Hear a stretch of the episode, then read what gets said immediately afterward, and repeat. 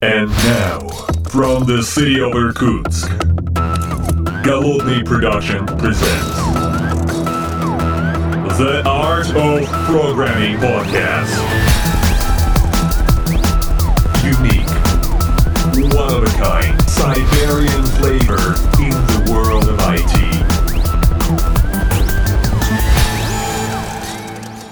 Доброго времени суток, уважаемые подслушатели, с вами я, Голодный из города Иркутска, и сегодня в этом очередном выпуске подкаста я нахожусь не один, более того, я нахожусь в своей второй удаленной студии, можно сказать, самоизолированной в некотором смысле, потому что я тут один, э, немного другой звук, за окном другие машины, а самое главное, что с другой стороны экрана у меня другой э, соведущий, э, коллега из... Э, не из Москвы в этот раз, и Марсель. Здравствуй, Марсель.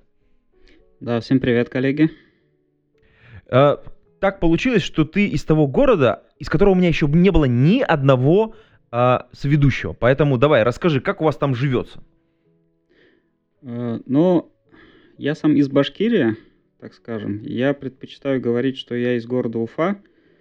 Хотя я немного лукавлю, на самом деле я сейчас нахожусь так скажем, в небольшом отдалении, в 200 километров от нашей столицы. Вот, и сам я родился в селе, и, собственно, сейчас пока нахожусь у родителей. Вот село называется Биж-Буляк. Ух ты, господи, вот. а это как-то переводится? Слушай. Да, переводится «пять подарков».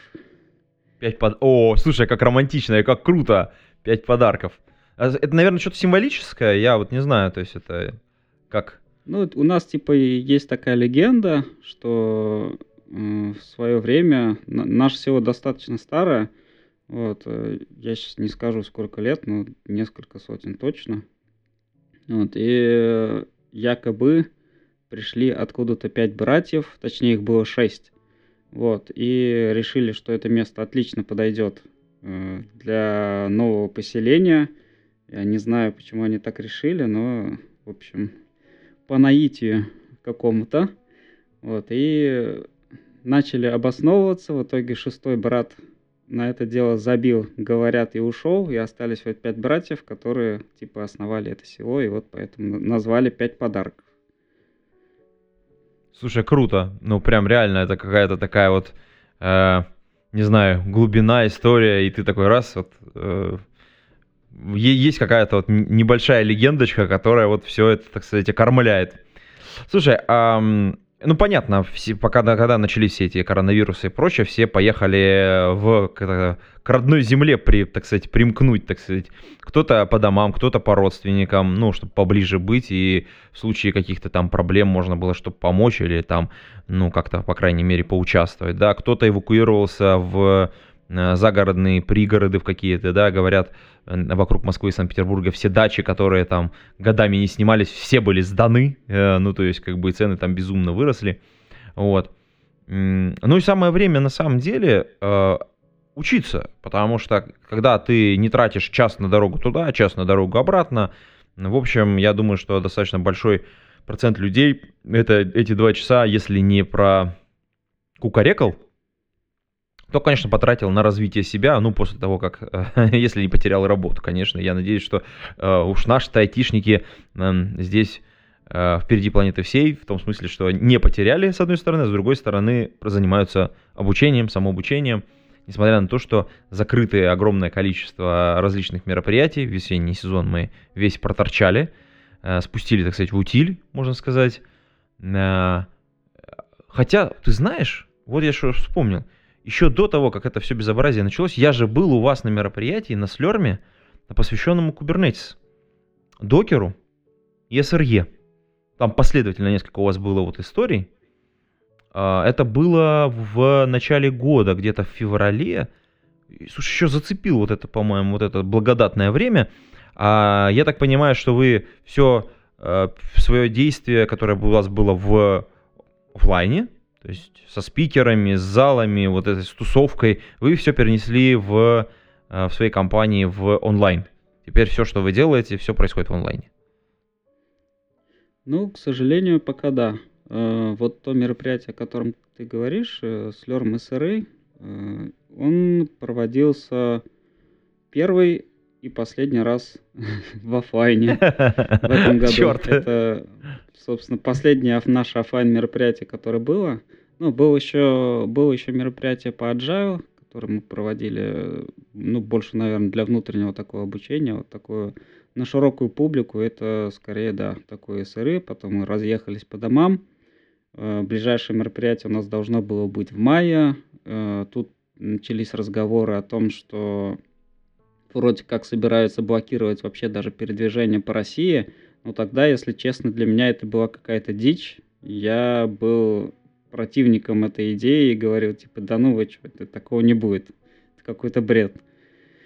Ну и прошла неделька, и как бы я в итоге так и остался у родителей, ни- никуда не смог выбраться. Вот. И даже по деревне, я помню, передвигаться на машине было страшновато. У нас, благо дело, тут цивилизация, можно так сказать. Пришел э, такой крупный региональный провайдер интернета, э, провел оптику и бонусом понаставил камер. Камеры, которые можно бесплатно в режиме онлайн посмотреть, что у тебя на улицах происходит. И вот, э, так скажем, обыденный выезд куда-нибудь, к товарищу какому-нибудь или еще чего, сопровождался просмотром камер, а нет ли ментов. Вот, что не тормознули и не спросили, куда направляетесь, молодой человек. Слушай, это на- натурально как бы.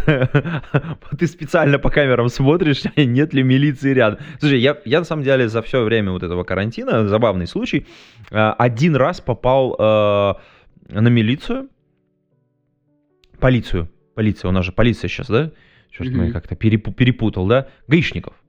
А, причем э, очень забавно, э, так как я был ИПшником, ну, ИП, э, э, значит, соответственно, я взял и, соответственно, сам себе сделал справку, где я работаю, там, и так далее. А, соответственно, где я работаю? Я работал у себя дома, у родителей дома, на даче, дома, ну, то есть, короче, во всех местах, где, где, где мог бы жопу приземлить.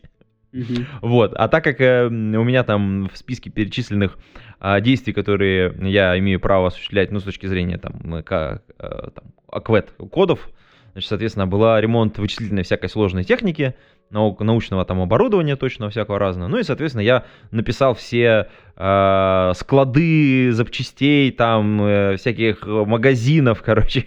ну, вот это все. И, в общем, э, поехал я, значит, соответственно, э, уж, уж не помню куда, ну, короче, в общем, по своим делищам. И меня остановили перед железно- железнодорожным вокзалом. Ну, вообще это нормально, когда э, милиция, полиция, особенно в таком напряженные моменты, находятся в точках, где прибывают, убывает большое количество людей. Это, я считаю, что, кстати, на- это правильно. Они несут там как бы некоторую службу и, в общем, это при- противодействуют в некотором смысле противоправным любым действиям и как-то, в общем, немножечко порядок в такой напряженной, кстати, атмосфере, они, в общем, его, ну так, градус понижают, на мой взгляд. Так что, в общем, здесь ребята очень молодцы. Э, значит, лейтенант у меня, значит, берет документы, говорит, а куда передвигаетесь? Я говорю, ну, типа, по, слаб- по рабочим делам. Он говорит, а, типа, как бы, по каким? Я говорю, ну, у меня, типа, задачи, задание есть. Они такие говорят, ну, типа, а кого? Ну, как бы, я сам себе его выдал. Он говорит, в смысле? Говорит, ну, я вот выдаю справку, он такой справку прочитал, говорит, говорит красиво написано, говорит. Я говорю, а что, есть постановление, должно быть сделано, вот сделано, я по заданию поехал. Он такой говорит, «Ла- ладно, не, не прикопаешься, говорит, документики можно, ну, типа, там, на машину, там, то все. Я такой говорю, окей. Он такой говорит, знаешь, вот интересно, у тебя, говорит, права просрочены. То есть, то есть у меня все есть, там страховка, там то, все, ну то есть вот просто все право, право просроченное. Я такой, Б, блин, черт, ну, ну мужик, ну, да, а я такой, это с правами же известная тема, ты просто ее знаешь, не помнишь, что раз в 10 лет их надо как бы, оп, и обновить. Ну да. Вот, и я, я, оказывается, там сколько, какое-то количество времени уже езжу без, ну, по сути дела, с нелегальными правами. Я такой думаю, ну, блин, оформляйте, что делать-то, ну, давайте будем что-то делать. Он такой говорит, сейчас, секунду. Оказалось, что- ну, он там пошел, со, со старшим поговорил по рации, оказалось, что с февраля вот э, Мгм. по какое-то там число, если были просрочены права, то э, можно ездить на, эти- на этих просроченных правах до конца года. есть какое-то постановление правительства. Короче, мне выписали предупреждение за, за езду с просроченными документами, но не, как бы не оштрафовали. В общем, очень так э, по-лайтовому обошлись со мной. Э, хотя очевидно, что я был, ну, как бы 100% не прав. Ну, не поступайте, как я. Э, забавная история, она еще не закончилась, кстати. Я потом про нее как-нибудь отдельно еще поговорю. Но в любом случае, вот эта вот история, что люди начали перестраиваться, по-другому смотреть на те процессы, которые у них происходят, и вообще как-то по-другому взаимодействовать, она очень серьезно ударила. И вот э, у вас же сейчас тоже какие-то мероприятия, они все в онлайне, если идут, то что-то вот совсем скоро уже э, планируется что-то тоже по кубернетису, по-моему, да? Ну да, у нас э, с 28 по 30 сентября будет мероприятие, которое называется Kubernetes база. Это, так скажем, Kubernetes для тех, кто с ним еще не работал. Вот такая базовая mm-hmm. информация. Но, в принципе, по итогу курса человек будет понимать, как работать с кубом и как вообще его устанавливать, настраивать и так далее. Вот. И с 14 по 16 октября Соответственно, это еще одно мероприятие, которое называется уже Kubernetes Mega. Вот там мы разбираемся в некоторых тонкостях конфигурации, там уже про безопасность достаточно много говорим, про отказоустойчивость приложений и так далее. То есть здесь уже такое мероприятие, так скажем, для людей, которые Kubernetes успели пощупать и уже столкнулись с какими-то сложностями, вопросами и про какие-то базовые вещи мы там, конечно, уже не рассказываем, рассказываем уже про продакшн использования куба. Угу. Слушай, вот, э, кстати, да, вот это интересно. Мне, э, ко, ко мне вот периодически, я тут э, стараюсь рассказывать про разные вещи, несколько передач у нас было именно подкасте, посвящено кубернетису, и тут начали ко мне приходить ребята и спрашивать вообще как бы про кубернетис, потому что, видимо, созрело какое-то новое поколение людей, которые переезжают со своими старыми проектами, вот, ну, видимо, какая-то вот грань достигнута, э, ну, с одной стороны, зрелости, хайповости технологии, э, с одной стороны, вот это вот э, уже такой шлак начинает слетать с хайпа, который вокруг кубернетиса, так сказать, Э, как на любом хайпе, так сказать, налипает в процессе, то сейчас уже, мне кажется, этот хайп подутих, и вот такие серьезные парни уже серьезно задумываются, а как бы туда в него перебраться, и стоит ли, и зачем это нужно делать. Э, меня вот в этой вот главный вопрос, который задают, и на который, на который вот э, как бы сложно отвечать, на мой взгляд, это вопрос звучит так. Kubernetes это все-таки хайп или, или все-таки это уже все-таки нормальное продакшн решение? Вот. И ты знаешь, у меня есть ответ, но он тебе может не понравиться, как человеку, который преподает про Kubernetes и, в общем, глубоко в него погружен. Вот смотри, э, я сейчас его сформулирую, а ты попробуешь как бы его отбить, потому что, на мой взгляд, это как бы такая, ну, э, типовая какая-то история. Вот на мой взгляд, на мой взгляд, Kubernetes это это такой налог, который ты постоянно платишь. То есть нельзя просто... Вот, вот если мы с виртуалками работаем, да, э, то вот мы запустили их, и они вот как-то живут более-менее. Ну, там какой-то мониторинг у нас есть, еще что-то там. Э, но в целом это какая-то такая вещь, которую ты там поднял, она бежит и, в общем, тебя особо не трогает. То за кубернетисом надо настолько хорошо следить, и нужно вот, э, ты постоянно платишь налог вот именно на того человека, который серьезно в нем разбирается, следит за уязвимостями, там вот прям копается. И вот, на мой взгляд, это вот такой, э, как бы не каждый проект потянет. Хотя там есть, конечно, прикольные штуки, которые позволяют, ну, которые, ну, развязывают руки в большой инфраструктуре, конечно. Вот что ты на это скажешь? Угу. Uh, ну, Kubernetes, если не изменяет память, там шестой год от роду, по-моему. И да, я с тобой согласен в том плане, что, наверное, уже сложно говорить про то, что Kubernetes хайп и так далее. Ну и мы это, в принципе, видим тоже, отслеживаем некоторые метрики рынка и востребованности и вот этого вот всего.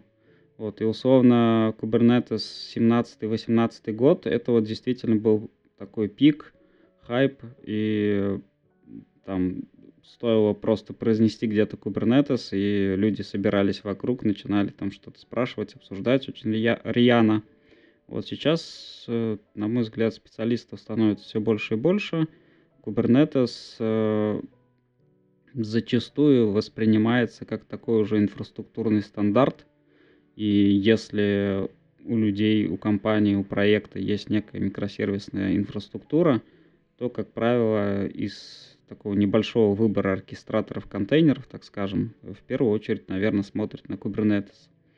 Вот. Э, по поводу хайп, не хайп и насколько это все серьезно, несерьезно, но вот э, как бы то, что я вижу с тем, что я работаю, и опять же мнение, мое мнение большинства коллег, то, что действительно Kubernetes это такой инфраструктурный стандарт, и если проекту нужно программное обеспечение, выполняющее роль оркестратора контейнеров – то есть, э, как обычно Кубу приходит у, у людей, ну, приходит на самом деле по-разному, это уже такая второй вопрос, так скажем.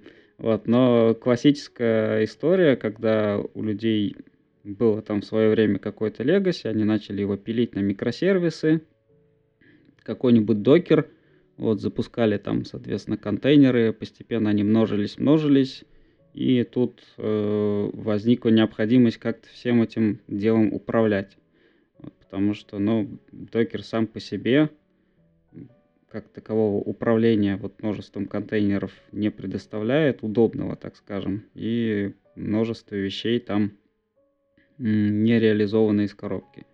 Вот, поэтому нужно что-то такое сверху, что будет за всеми контейнерами следить, их лечить, перезапускать в случае чего там Э, а лучше даже обеспечивать некий уровень отказоустойчивости еще, э, иметь возможность запускать свое приложение микросервисное на нескольких серверах, чтобы вот э, оно было максимально отказоустойчиво и работало хорошо, и нагрузка распределялась.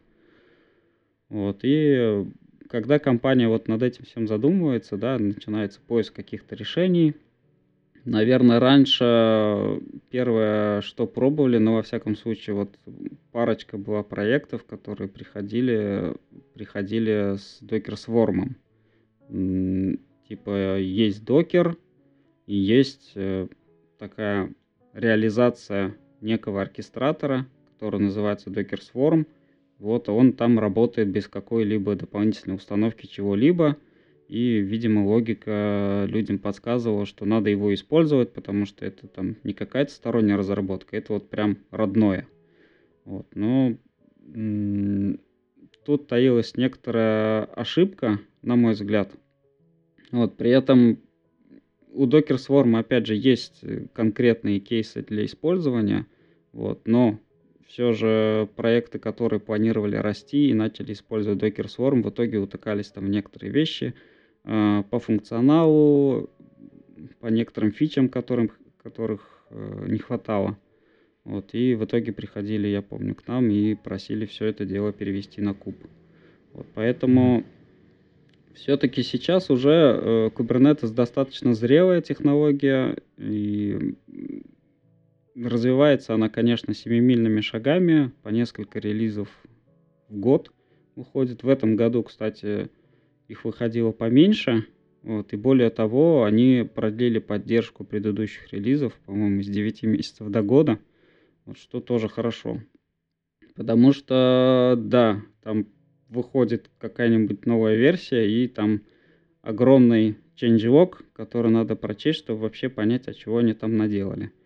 Вот. Э, в этом плане, конечно, если говорить вот про тот налог, Э, который ты говоришь, на содержание специалиста и в целом вообще вот на актуальные знания по Kubernetes, да, это действительно такая серьезные трудозатраты, ну и для компании, как следствие, серьезные денежные траты.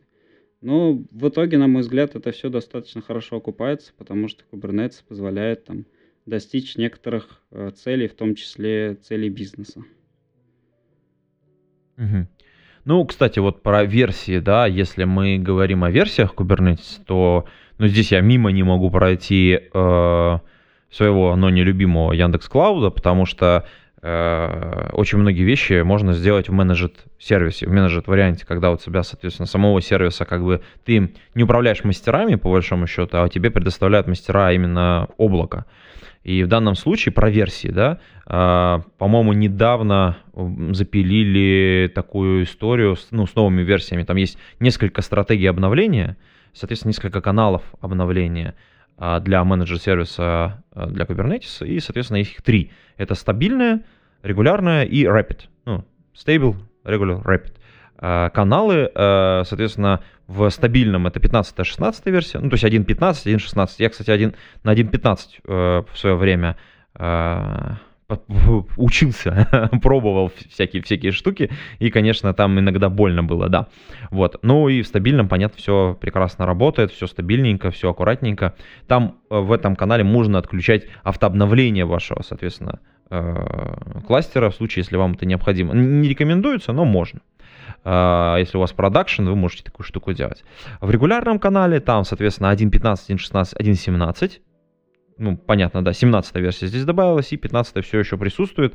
Э, здесь также можно отключать автообновление, но, опять же, не рекомендуется. Здесь они все-таки случаются. И э, там экспериментальная, ну, такая версия, да, 1.18, соответственно, там 16, 17, 18 версии.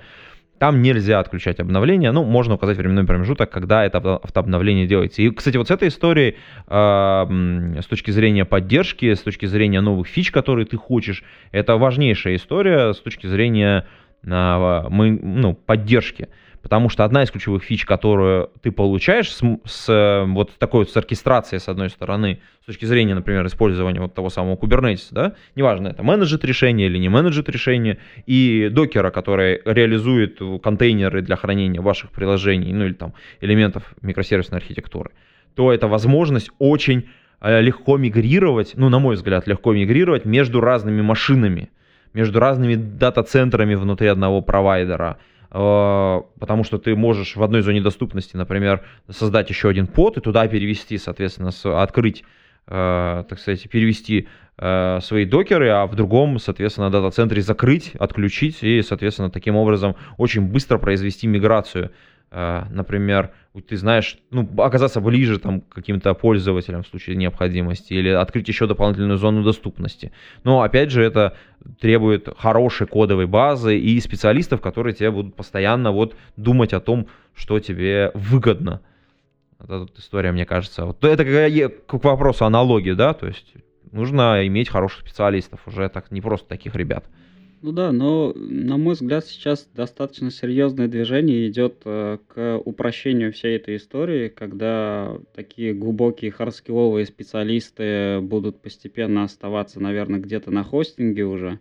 Вот, а в свою очередь э, хостеры, там, какие-то облачные провайдеры, они будут предоставлять Kubernetes as a сервис, то, что сейчас уже есть достаточно давно за рубежом, и то, что сейчас активно приходит к нам – вот, и э, люди, с которыми я общался, так скажем, за рубежом, вот, э, они вообще не понимают, как это разворачивать виртуалку, там, зачем это делать, зачем вы заказываете железку, там, да, там, в AWS тыкнул кнопку, там, хочешь тебе MySQL развернется, хочешь Postgres, хочешь чего там, хочешь Kubernetes, а вот... там, в нужном количестве. Типа... Кстати, да. Кстати, да. Вот, но у нас вот эта культура, даже, наверное, не то, что культура, а по большей части и ценовая политика, в том числе и законодательство, оно немножко нас ограничивает в использовании всех этих прелестей, но зато развивает импортозамещение. Вот, и это тоже очень здорово. Единственное, все равно останется некий процент, которым требуется очень кастомный Kubernetes. Все-таки, на мой взгляд, Kubernetes это не законченный продукт, это скорее такой э, сбор кубиков лего, и из него можно собрать там все, что хочешь, по идее. Вот. И те, кому нужно из лего собрать замок, они все равно останутся на своем кубе, и, скорее всего, это будут какие-то крупные организации с необходимостью такого сильного кастомайза. Облачные провайдеры, они хороши тем, что предоставляют такое быстрое развертывание, снимает головную боль за поддержку вот этих всех железок, за обновления всякие, операционки, там ядра и прочее, прочее. Вот. Но при этом все-таки, если нужна какая-то очень глубокая или сильная кастомизация, тут могут быть ограничения. Банально поменять какой-нибудь флаг э, в API-сервере может быть проблемой. Поэтому да, тут такая палка о двух концах, но если у вас достаточно типовой проект, то, возможно, изначально надо будет смотреть, чтобы запускать э, Kubernetes в облаке, потому что вся его мощь как раз раскрывается именно в облаках. Ты знаешь, вот э, ты сейчас э, на самом деле стригерил две вещи, как, когда говорил. Первая это история про э, менеджер сервисы, потому что когда я вот говорил про Kubernetes как, ну, менеджер сервис, да, это с одной стороны, а с другой стороны я понял очень важную вещь. Kubernetes, он провоцирует тебя делать правильные микросервисы. Ну вот, правильные кавычки здесь поставим, да, мы долго и в этом подкасте, и много где обсуждали, что такое делать правильные э, микросервисы. По, по моему мнению, это возможность сервис, э, в котором, ну, очень, ну, как бы данные, они интересным образом обрабатываются. То есть у нас есть некоторое хранилище, которое не связано с э, нашим конкретным микросервисом. Более того, все Э, вот эти хранилища, они не связаны с друг другом, это не в одном месте они находятся, ни в одной базе данных, ни в одном, ни, ни, под управлением одного даже сервиса, ну, в смысле, имеется в виду, если мы говорим там датабейс какой-то, э, то э, именно Kubernetes провоцирует нас сделать отдельные, ну, так сказать, вынести вообще базу данных за пределы некоторого вот этого вычислительного, так сказать, пространства, и хранить их снаружи, потому что, как мы знаем, база данных внутри куба это на самом деле не очень правоверная такая история. Это с одной стороны. Ну, ты меня можешь, кстати, здесь переубеждать, может быть, я, так сказать, это как это, э, ортодоксален в этом вопросе. Ты меня можешь здесь поправить, да? Но э, подожди, на, на стек давай покладем, потому что я хочу закончить мысль. А, э, потому что вторая мысль, которая сверху, следом за этим пришла, что менеджер сервисы в этом смысле – они прикольные, потому что мы же менеджер сервис не только Kubernetes получаем, мы можем получить менеджер сервис как датабейс. Ну, в смысле, например, там Postgres, менеджер, менеджер PostgreSQL, да, и все, менеджер MySQL. И ты можешь очень быстро, очень легко получить конкретную датабейс, который конкретному микросервису будет привязан. И она будет за пределами твоего Kubernetes, она будет обслуживаться, и тебе это не сложно, тебе не нужно следить, там она автоматически обновляется и прочее, бла-бла-бла. Вот все, все вот это прелесть ты от менеджер сервисов получаешь. И при этом они находятся за пределами Kubernetes, при этом сложность твоего обслуживания не увеличивается. Вот, вот, вот что круто. То есть именно вот эта связка, именно в облаке она начинает по-настоящему работать. И она заставляет на самом деле тебя по-другому программировать, по-другому разрабатывать сервисы. Вот, а теперь можешь меня мочить. Не, я на самом деле совсем согласен. Действительно, использование вот этих облачных решений, оно снимает необходимость каких-то глубоких знаний.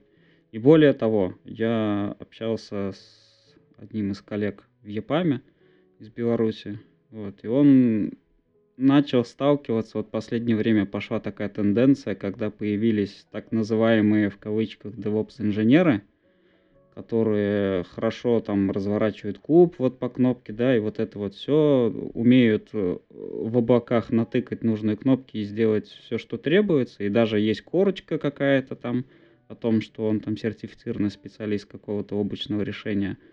Но при этом у этих людей напрочь отсутствует база, то есть они не разбираются в сетях, там что есть серая сеть, есть там белые сети, и это как бы разные вещи немного, да, и он прям жаловался, что вот такие банальные ошибки делают вот эти ребята, которые вот с таким новым веянием вот этим пришли, вот без некой базы. И это, это, наверное, тоже, с одной стороны, плохо, то, что так, такая упрощенка пошла, но тут, опять же, без этого, наверное, никак все будут, все будут подстраиваться под текущие реалии. Вот. Слушай, а... ну вот, кстати, про сети ты интересно заговорил, потому что э, в облаках же это тебя прям провоцирует. Внутри твоего облака, которое ты имеешь, э, если ты в облачном провайдере, у тебя, скорее всего, все внутри, все твои сервисы, они расположены, ну, такой условно приватной сети, таком, в твоем пространстве. И только благодаря каким-то специальным сервисам, ну, то есть это могут быть там э, различные прокси, это могут быть специальные там э, роутеры, это могут быть, ну, э, неважно абсолютно, да, то есть как бы ты открыва, открываешь такой шлюз внешнего трафика внутрь твоего приложения. И э, понимать, как, как у тебя там этот трафик двигается внутри, это, на мой взгляд, очень важная история. Хотя она действительно, она очень сильно упрощена. То есть, ну, реально, то есть, у тебя есть инструкция, по которой ты вот этот внешний трафик заворачиваешь на свои сервисы. И вот у тебя есть инструкция, как эти сервисы снизать, связать внутри. А, и ты такой, типа, ну, оно же работает, типа, как бы, а зачем там учить что-то? То есть, ну, ну как да. бы, если что, я посмотрю в руководстве. Ну, как бы, да. Да, это такой краеугольный камень вот этой истории, но я думаю, такие ребята надолго не задержатся. То есть, либо им придется все равно учить, либо там до первого факапа, когда это вскроется. Ну, тут либо серьезный разговор, либо до свидания. Ну, по идее, наверное, должно быть так, потому что, конечно, да, это такое упрощение, но знанием отчасти не отменяет. Слушай, по ну давай, подожди, я попонирую тебя. Подожди, подожди, давай вернемся к этому. Сейчас, подожди, я хочу поопонировать тебе вот тому вот этому высказыванию. Вот эту мысль зафиксируй пока, положи ее тоже на стек. Мы ее потом снимем сразу. А, вот смотри, ты прав на, по поводу вот этого сложного факапа или еще что-то, но вот в этот момент, на самом деле, если тебе уже потребовалось, ну, если у тебя действительно большое какое-то развесистое приложение, и у тебя всего есть там какие-то не очень квалифицированные ребята, ну, или квалифицированные, но они, ну, а, мягко говоря, они, а, их достаточно для того, чтобы твой бизнес был рентабельный, но тебе не, бессмысленно покупать более дорогих специалистов, то, скорее всего, ты знаешь, какой вы, выбор сделаешь? Ну, привязан, ну, если ты привязан к какому-то облаку. Ты купишь поддержку. Вот ты как предприниматель, ты как владелец этого информационного бизнеса, ты купишь саппорт. Потому что в любом случае решать какие-то проблемы придется ну, внутри облака ну, то есть там с производительностью, с какими-то менеджер-сервисами, ну, еще посмотрели там еще что-то, ну, какие-то вот такие вот моменты, которые снаружи все равно, ну, некоторые вещи нельзя сделать. И, скорее всего, ты, а, ну, понятно, что в каждом сервисе есть, э, ну, какой-то, как бы, э, какой-то комплект, как бы комплект, я не знаю, как это, какой-то объем вот этой поддержки он включен все-таки, ну, то есть все равно, когда разработка ведется, она все-таки включает как бы объем какой-то поддержки, который получает любой клиент. Но если ты сделал что-то серьезное, то, скорее всего, ты пойдешь и скажешь, ребята, я хочу встать на поддержку, потому что э, у тебя, ну, там, ты так страхуешь свои риски на самом деле, серьезно страхуешь свои риски, и это, на мой взгляд, правильно – ты разделяешь их в некотором смысле с облачным провайдером. И облачный провайдер вокруг, рядом с тобой ставит галочку такой, типа, о, это важный, важный клиент, давайте-ка там мониторинги какие-то на него заведем, давайте будем смотреть, а что у него там происходит. А если мы увидим, что у него что-то там сделано стрёмно, мы к нему придем и скажем аккуратненько, а вот вы точно так хотите сделать? Можно попробовать вот это сделать чуть-чуть вот интересней. И это, вот, кстати, интересный момент, потому что внутри каждого провайдера, про которых я знаю, крупных, вот реально крупных, там есть э, специалисты, которые прям пристально смотрят на каждого въезжающего э, клиента, вот именно, ну, ну, если мы говорим там про средних и крупных, прям на всю их архитектуру, какая она там, что она себя представляет, что за продукт, какие там метрики. Ну, то есть это, в общем, такой стандартный цикл, жизненный цикл клиента, особенно который, который покупает поддержку. Вот. А это нормально. Ну да, это, это, наверное, даже хорошо.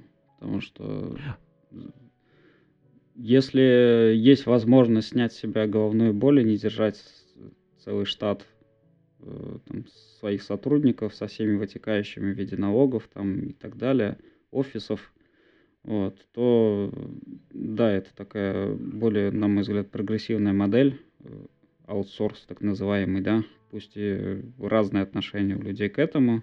Кто-то считает, что в аутсорсе одни бездельники, и все компании, которые там этим занимаются, это типа ребята там один раз настроили и забыли, там свои деньги получают, сидят.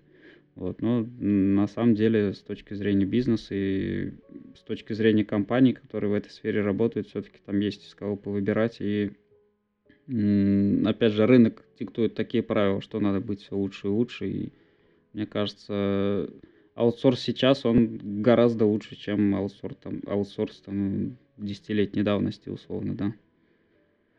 Вот. Угу. Слушай, а вообще, кстати, вот давай, если мы про эту тему говорим, вообще и про специалистов, и про саппорты различные, про managed сервисы, вернемся к, к database, потому что мы про это начали как-то чуть-чуть как бы с, э, историю сетовали. Э, я все-таки, несмотря на то, что я вот высказал мнение, ну, на мой взгляд, что Kubernetes сам по себе толкает нас к использованию database именно снаружи, как, ну, каких-то, как managed сервисов, в общем-то, все равно э, есть люди, которые практикуют или пытаются database складывать э, внутрь Kubernetes. Что мы про этих людей думаем? И как вообще, как бы, можно ли так жить? Есть такой хороший ответ на вопрос. Я его регулярно э, озвучиваю, там, либо на мероприятиях, либо вот на каких-то записях. Э, если у вас звучит вопрос вашей компании или у вас лично, типа, можно ли запускать базу данных Kubernetes, то вот лично вам нельзя. Вот, э, то есть, э, если такой вопрос есть, значит недостаточно понимания механик, которые там работают самом деле у Kubernetes в принципе есть все инструменты, которые позволяют запустить базу данных э, в своем оркестраторе, да, и в целом сейчас достаточно такое серьезное и продуктивное движение идет в сторону того, чтобы этот весь процесс упростить и как-то стандартизировать. Это появление вот э, CSI драйвера, контейнер э, Storage Interface, который условно сейчас скажу так абстрактно, как USB-порт позволяет подключить к Kubernetes самые разные хранилища. То есть есть некий интерфейс стандартизированный и есть некоторые SHD, которые поддерживают данный интерфейс. И вот это словно такой вот USB-порт, который позволяет к себе подключить самые разные SHD и с этим работать. Вот. Ну и плюс ко всему, да, там достаточно давно уже в Kubernetes есть куча всяких абстракций, которые позволяют работать с персистентными данными, и запускать всякие stateful приложения, то бишь приложения, которые свое состояние, свой результат работы должны куда-то сохранять. Самый простой пример это как раз база данных. Вот. Но э, к запуску базы данных э, человек обычно приходит, или там или компания, команда, неважно, когда у них хорошо получилось поиграться на stateless, когда они позапускали там что-нибудь на, на Node.js, я не знаю, на PHP, там вот, и такие классно. Там, на, на Go, может быть, вот особенно. Вот то, что оно компилируется, один бинарь, там круто запустили, работает. И еще и отказоустойчиво, еще и балансировка есть. Там, и, и сразу как типа кластер получается их приложение, там несколько реплик, здорово. Давайте базу данных запускать. Типа, зачем нам отдельные виртуалки держать где-то там, их поддерживать, и вот этот зоопарк в инфраструктуре, давайте все засунем в куб. Вот, и там начинаются сразу же проблемы, как правило, с этим, если перед этим глубоко не разобраться, потому что когда в Kubernetes работает stateless приложение, приложение, которое не требует сохранения своего состояния, соответственно, это достаточно такие обычные, я бы даже сказал, приземленные требования э, к инфраструктуре и к знаниям, потому что, ну, по сути, минимум, что нужно знать, это вот как настроить Kubernetes, как туда задеплоить приложение. Вот, и, в принципе, все, дальше поддерживать. Естественно, там появляется еще обвязка в виде всяких мониторингов, логирования и прочего, но по большей части этого будет достаточно, чтобы запускать и как-то поддерживать. Вот. Но когда появляется база данных, и вот здесь люди зачастую не задумываются, что на самом-то деле, во-первых, у вас в штате компании должен быть человек, который обладает компетенциями DBA вот данной базы данных и как минимум где-то на монолитах, на виртуалках имел опыт и достаточно хорошее разворачивание кластера этой базы данных. То есть э, вот прям разворачивал, использовал в проде и так далее. Если такого опыта нет, то не надо туда суваться, потому что Kubernetes на самом деле по барабану абсолютно, что вы именно запускаете – у него базу данных или там PHP, там Go, неважно. То есть он приложение запускает и как бы все. А что именно там запустилось, ему без разницы. и собирать он в кластер вашу, вашу базу данных и как-то там контролировать сам вот так вот из коробки он, естественно, не будет, если его не научить или, или если не использовать какие-то сторонние продвинутые решения в виде всяких там операторов, контроллеров и прочего. Вот, поэтому это первое. Нужна, нужен DBA. Второе, нужен человек, который достаточно хорошо с самим кубом уже работает. Потому что помимо того, что у нас вот есть какие-то stateless приложения и свой набор абстракций, когда мы хотим запускать базу данных, то появляется еще список набора абстракций, которые тоже надо знать, уметь с ними работать. Вот. Третье, э, и самое, наверное, на мой взгляд, важное, надо обеспечить хранилище и вообще хранение наших данных, потому что это тоже ни разу не тривиальная штука. И вариантов тут несколько. Мы можем э, использовать так называемые local volume, то есть подключить просто вот папку сервера физическую, прокидывать контейнер, и это будет достаточно производительно, потому что если у вас серваки работают на каком-нибудь SSD, то, в принципе, окей, база данных э, вот практически без оверхеда будет сразу работать на SSD-шнике, все здорово. Единственное, вы таким образом прибиваете базу данных к этой ноде, к этому серверу, и в случае каких-то факапов она там не переедет, нигде не запустится. И спрашивается, зачем вы это делаете тогда? Зачем, зачем, зачем это все было, да? Что ты делаешь, да? Остановись. Вот. Э, Второе – это использование как раз каких-то облачных решений. И здесь тоже я наблюдаю такое э, положительное развитие в эту сторону. Много облачных провайдеров предоставляют всякие разнообразные решения, не только лидеры рынка, но и такие э, находящиеся в догоняющей позиции, так скажем. Вот, по сути, достаточно в Kubernetes там настроить э, так называемый storage класс, и достаточно его связать с API облачного провайдера, авторизоваться там и заказывать диски вот прям вот как оно есть из своего кабинета и прям их там видеть в кабинете. Это очень удобно, но э, облачные провайдеры на самом деле не очень советуют эту схему для запуска базы данных, особенно высоконагруженных, потому что сеть потому что это, опять же, не очень понятно, что они используют в качестве бэкэнда хранения у себя, но вот те рекомендации, то, что, что я читал, там типа uh, guys, please, там uh, it's checks unbox using local SSD, то есть, типа, используйте локальные диски все равно.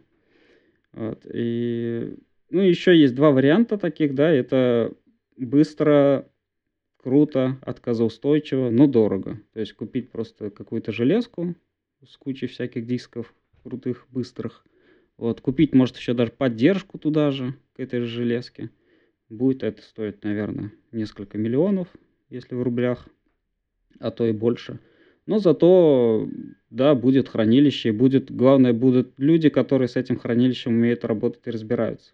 Вот. Ну и последний вариант – это это быстро, это отказоустойчиво, надежно, но при этом найдите такого человека, который сможет настроить сетевое хранилище по, по скорости и по производительности, соизмеримое с локальным диском, каким-нибудь SSD. Вот э, у нас сейчас производится курс по цефу в Слерме, и, э, так сказать, из-за специфики моей работы мне приходится много общаться с циферами.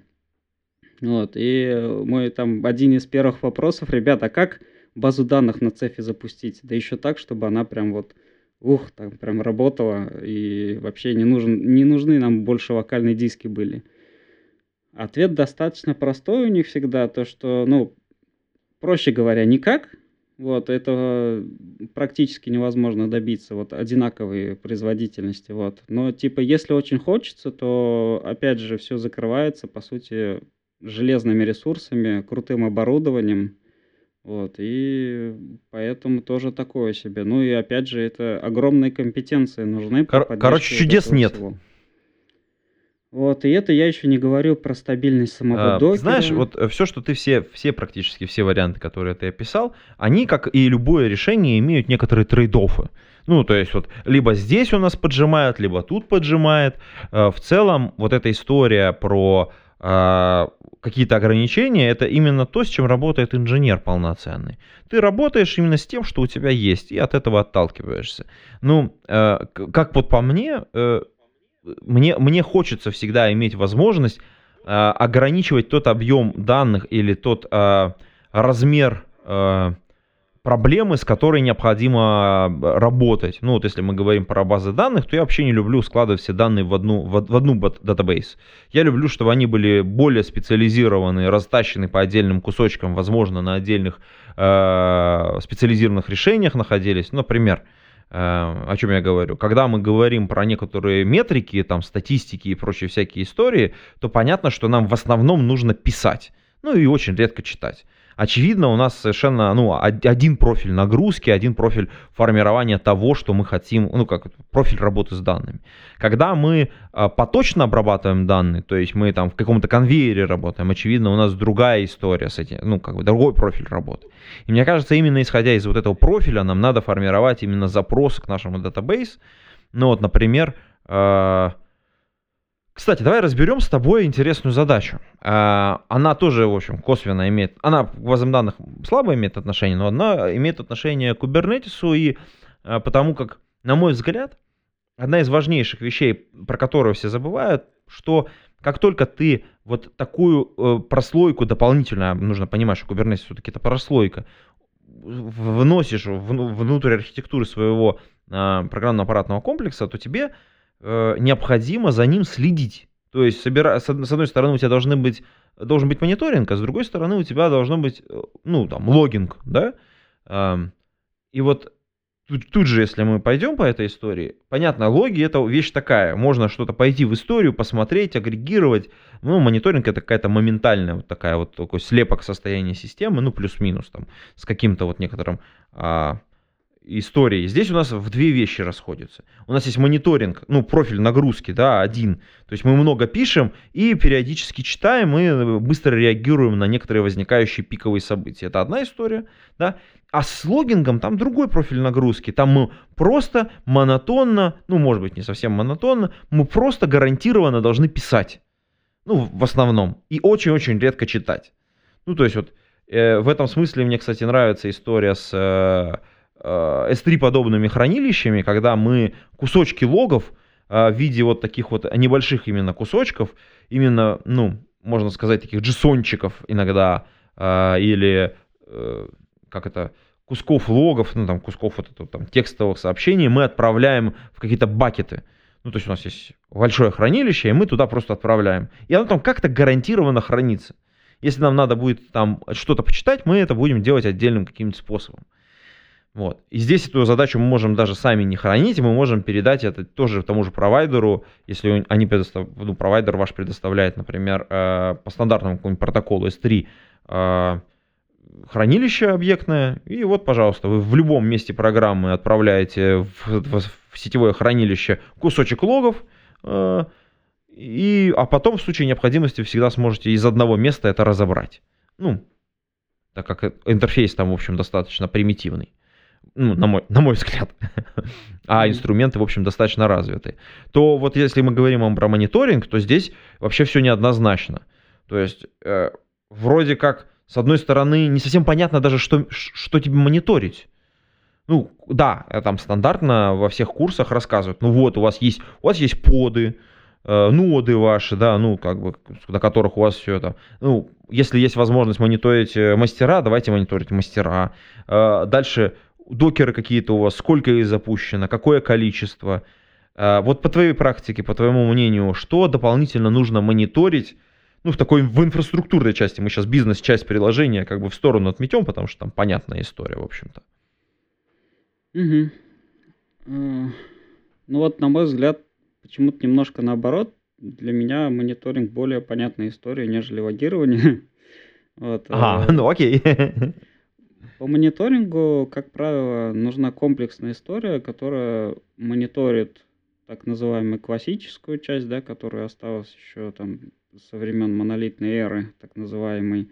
Там, ну, опять же, зависит, конечно, от сетапа Kubernetes. Если это где-то облака, то этого нет смысла, да и это невозможно будет. Вот если же это виртуалки какие-то свои у хостера, Вот, условно взяли несколько железных серверов, поделили их на виртуалки, развернули там куб, то, естественно, мониторинг самих железок, самих виртуалок, нагрузки на них там, и так далее. Вот это всей классической истории, мы от этого никуда не уходим, и это нужно продолжать делать. Если говорить конкретными инструментами, то вполне уживаются тот же Zabbix, Zabbix агент, если вы ранее и так пользовались Zabbix, то нет смысла его выкорчевывать. Вот, он вполне себе уживается там с, не... с другим рядом э, средств мониторинга уже непосредственно для Kubernetes. Вот никаких, как правило, конфликтов нет.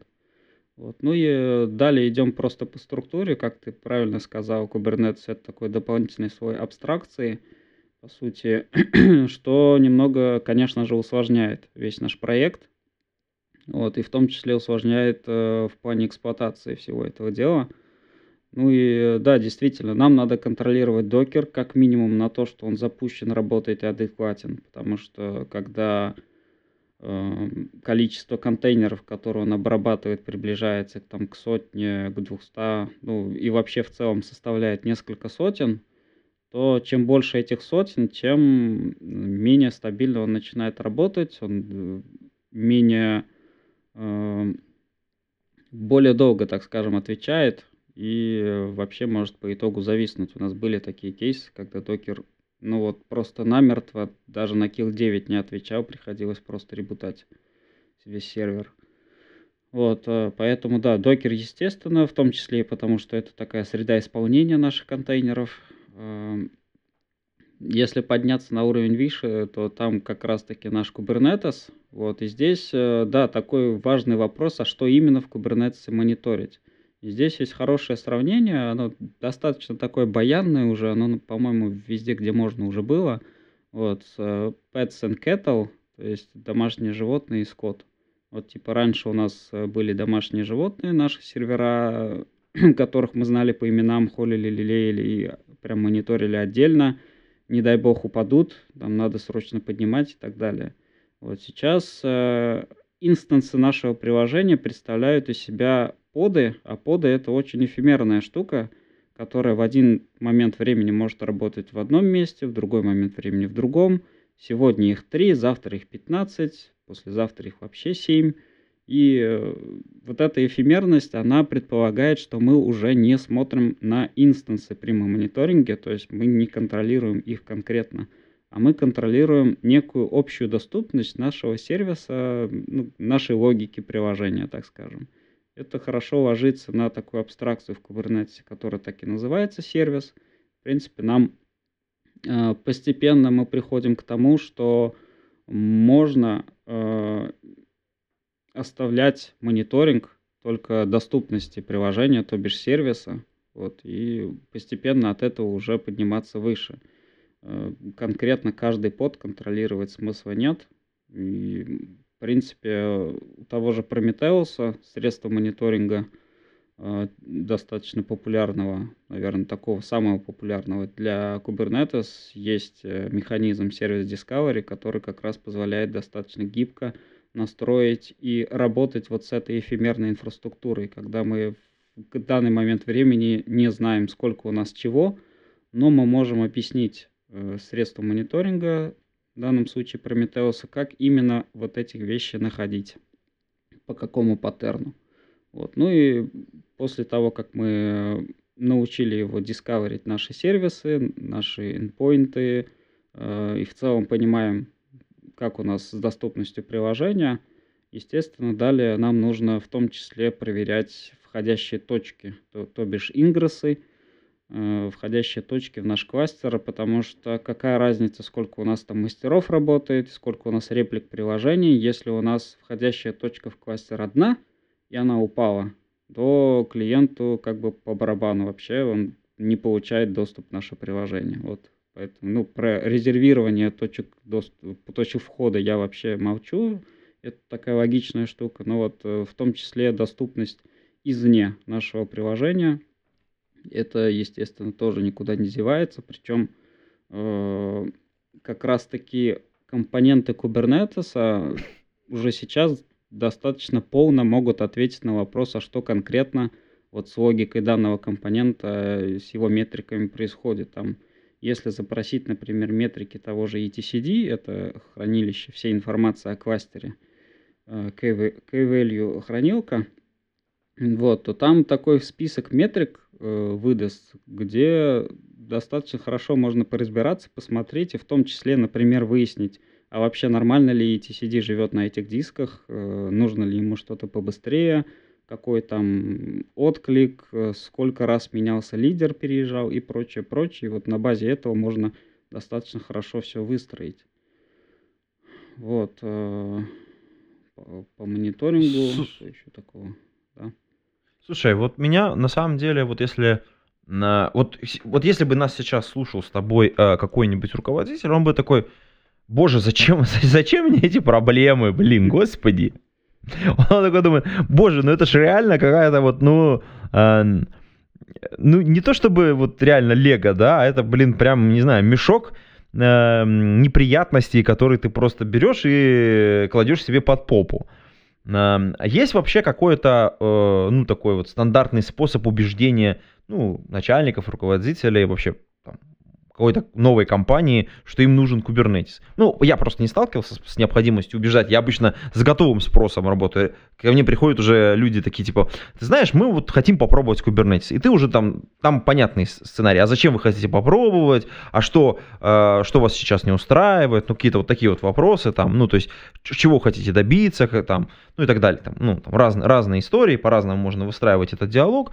А вот э, есть у тебя опыт переубеждения именно ну, вот такой первичной, условно, продажи вот этого Kubernetes решения своему руководству. Потому что представим, что нас сейчас слушает э, разработчик или там DevOps инженер, который, ну, в принципе, он уже освоил, разобрался, он знает вот все, про что мы сейчас говорили, у него есть четкая картина мира, что да, его компании, его приложению нужно срочно ехать в Kubernetes, ну, потому что это там здесь уменьшает риски, а вот тут это э, повышает производительность, здесь там снимает некоторую неопределенность каких-то процессов, ну и так далее, да? А вот э, есть, вот что ему делать, то есть?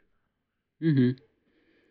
Ну, в идеальном мире, конечно, не нужно ничего пушить. Есть некий STO или там, собствен... ну, собственник, конечно, нет, но условно где-то сверху это движение начнется, и это прям, это, конечно, такая идеальная история. Обычно все-таки у нас пока что снизу вверх все время идет оно. Вот, но, во-первых, что нужно держать всегда в голове, что Kubernetes это не панацея на самом деле, и Kubernetes не решит всех проблем. В Kubernetes нет кнопки «Сделать хорошо» или «Зарабатывать деньги» для бизнеса, да, будет актуально.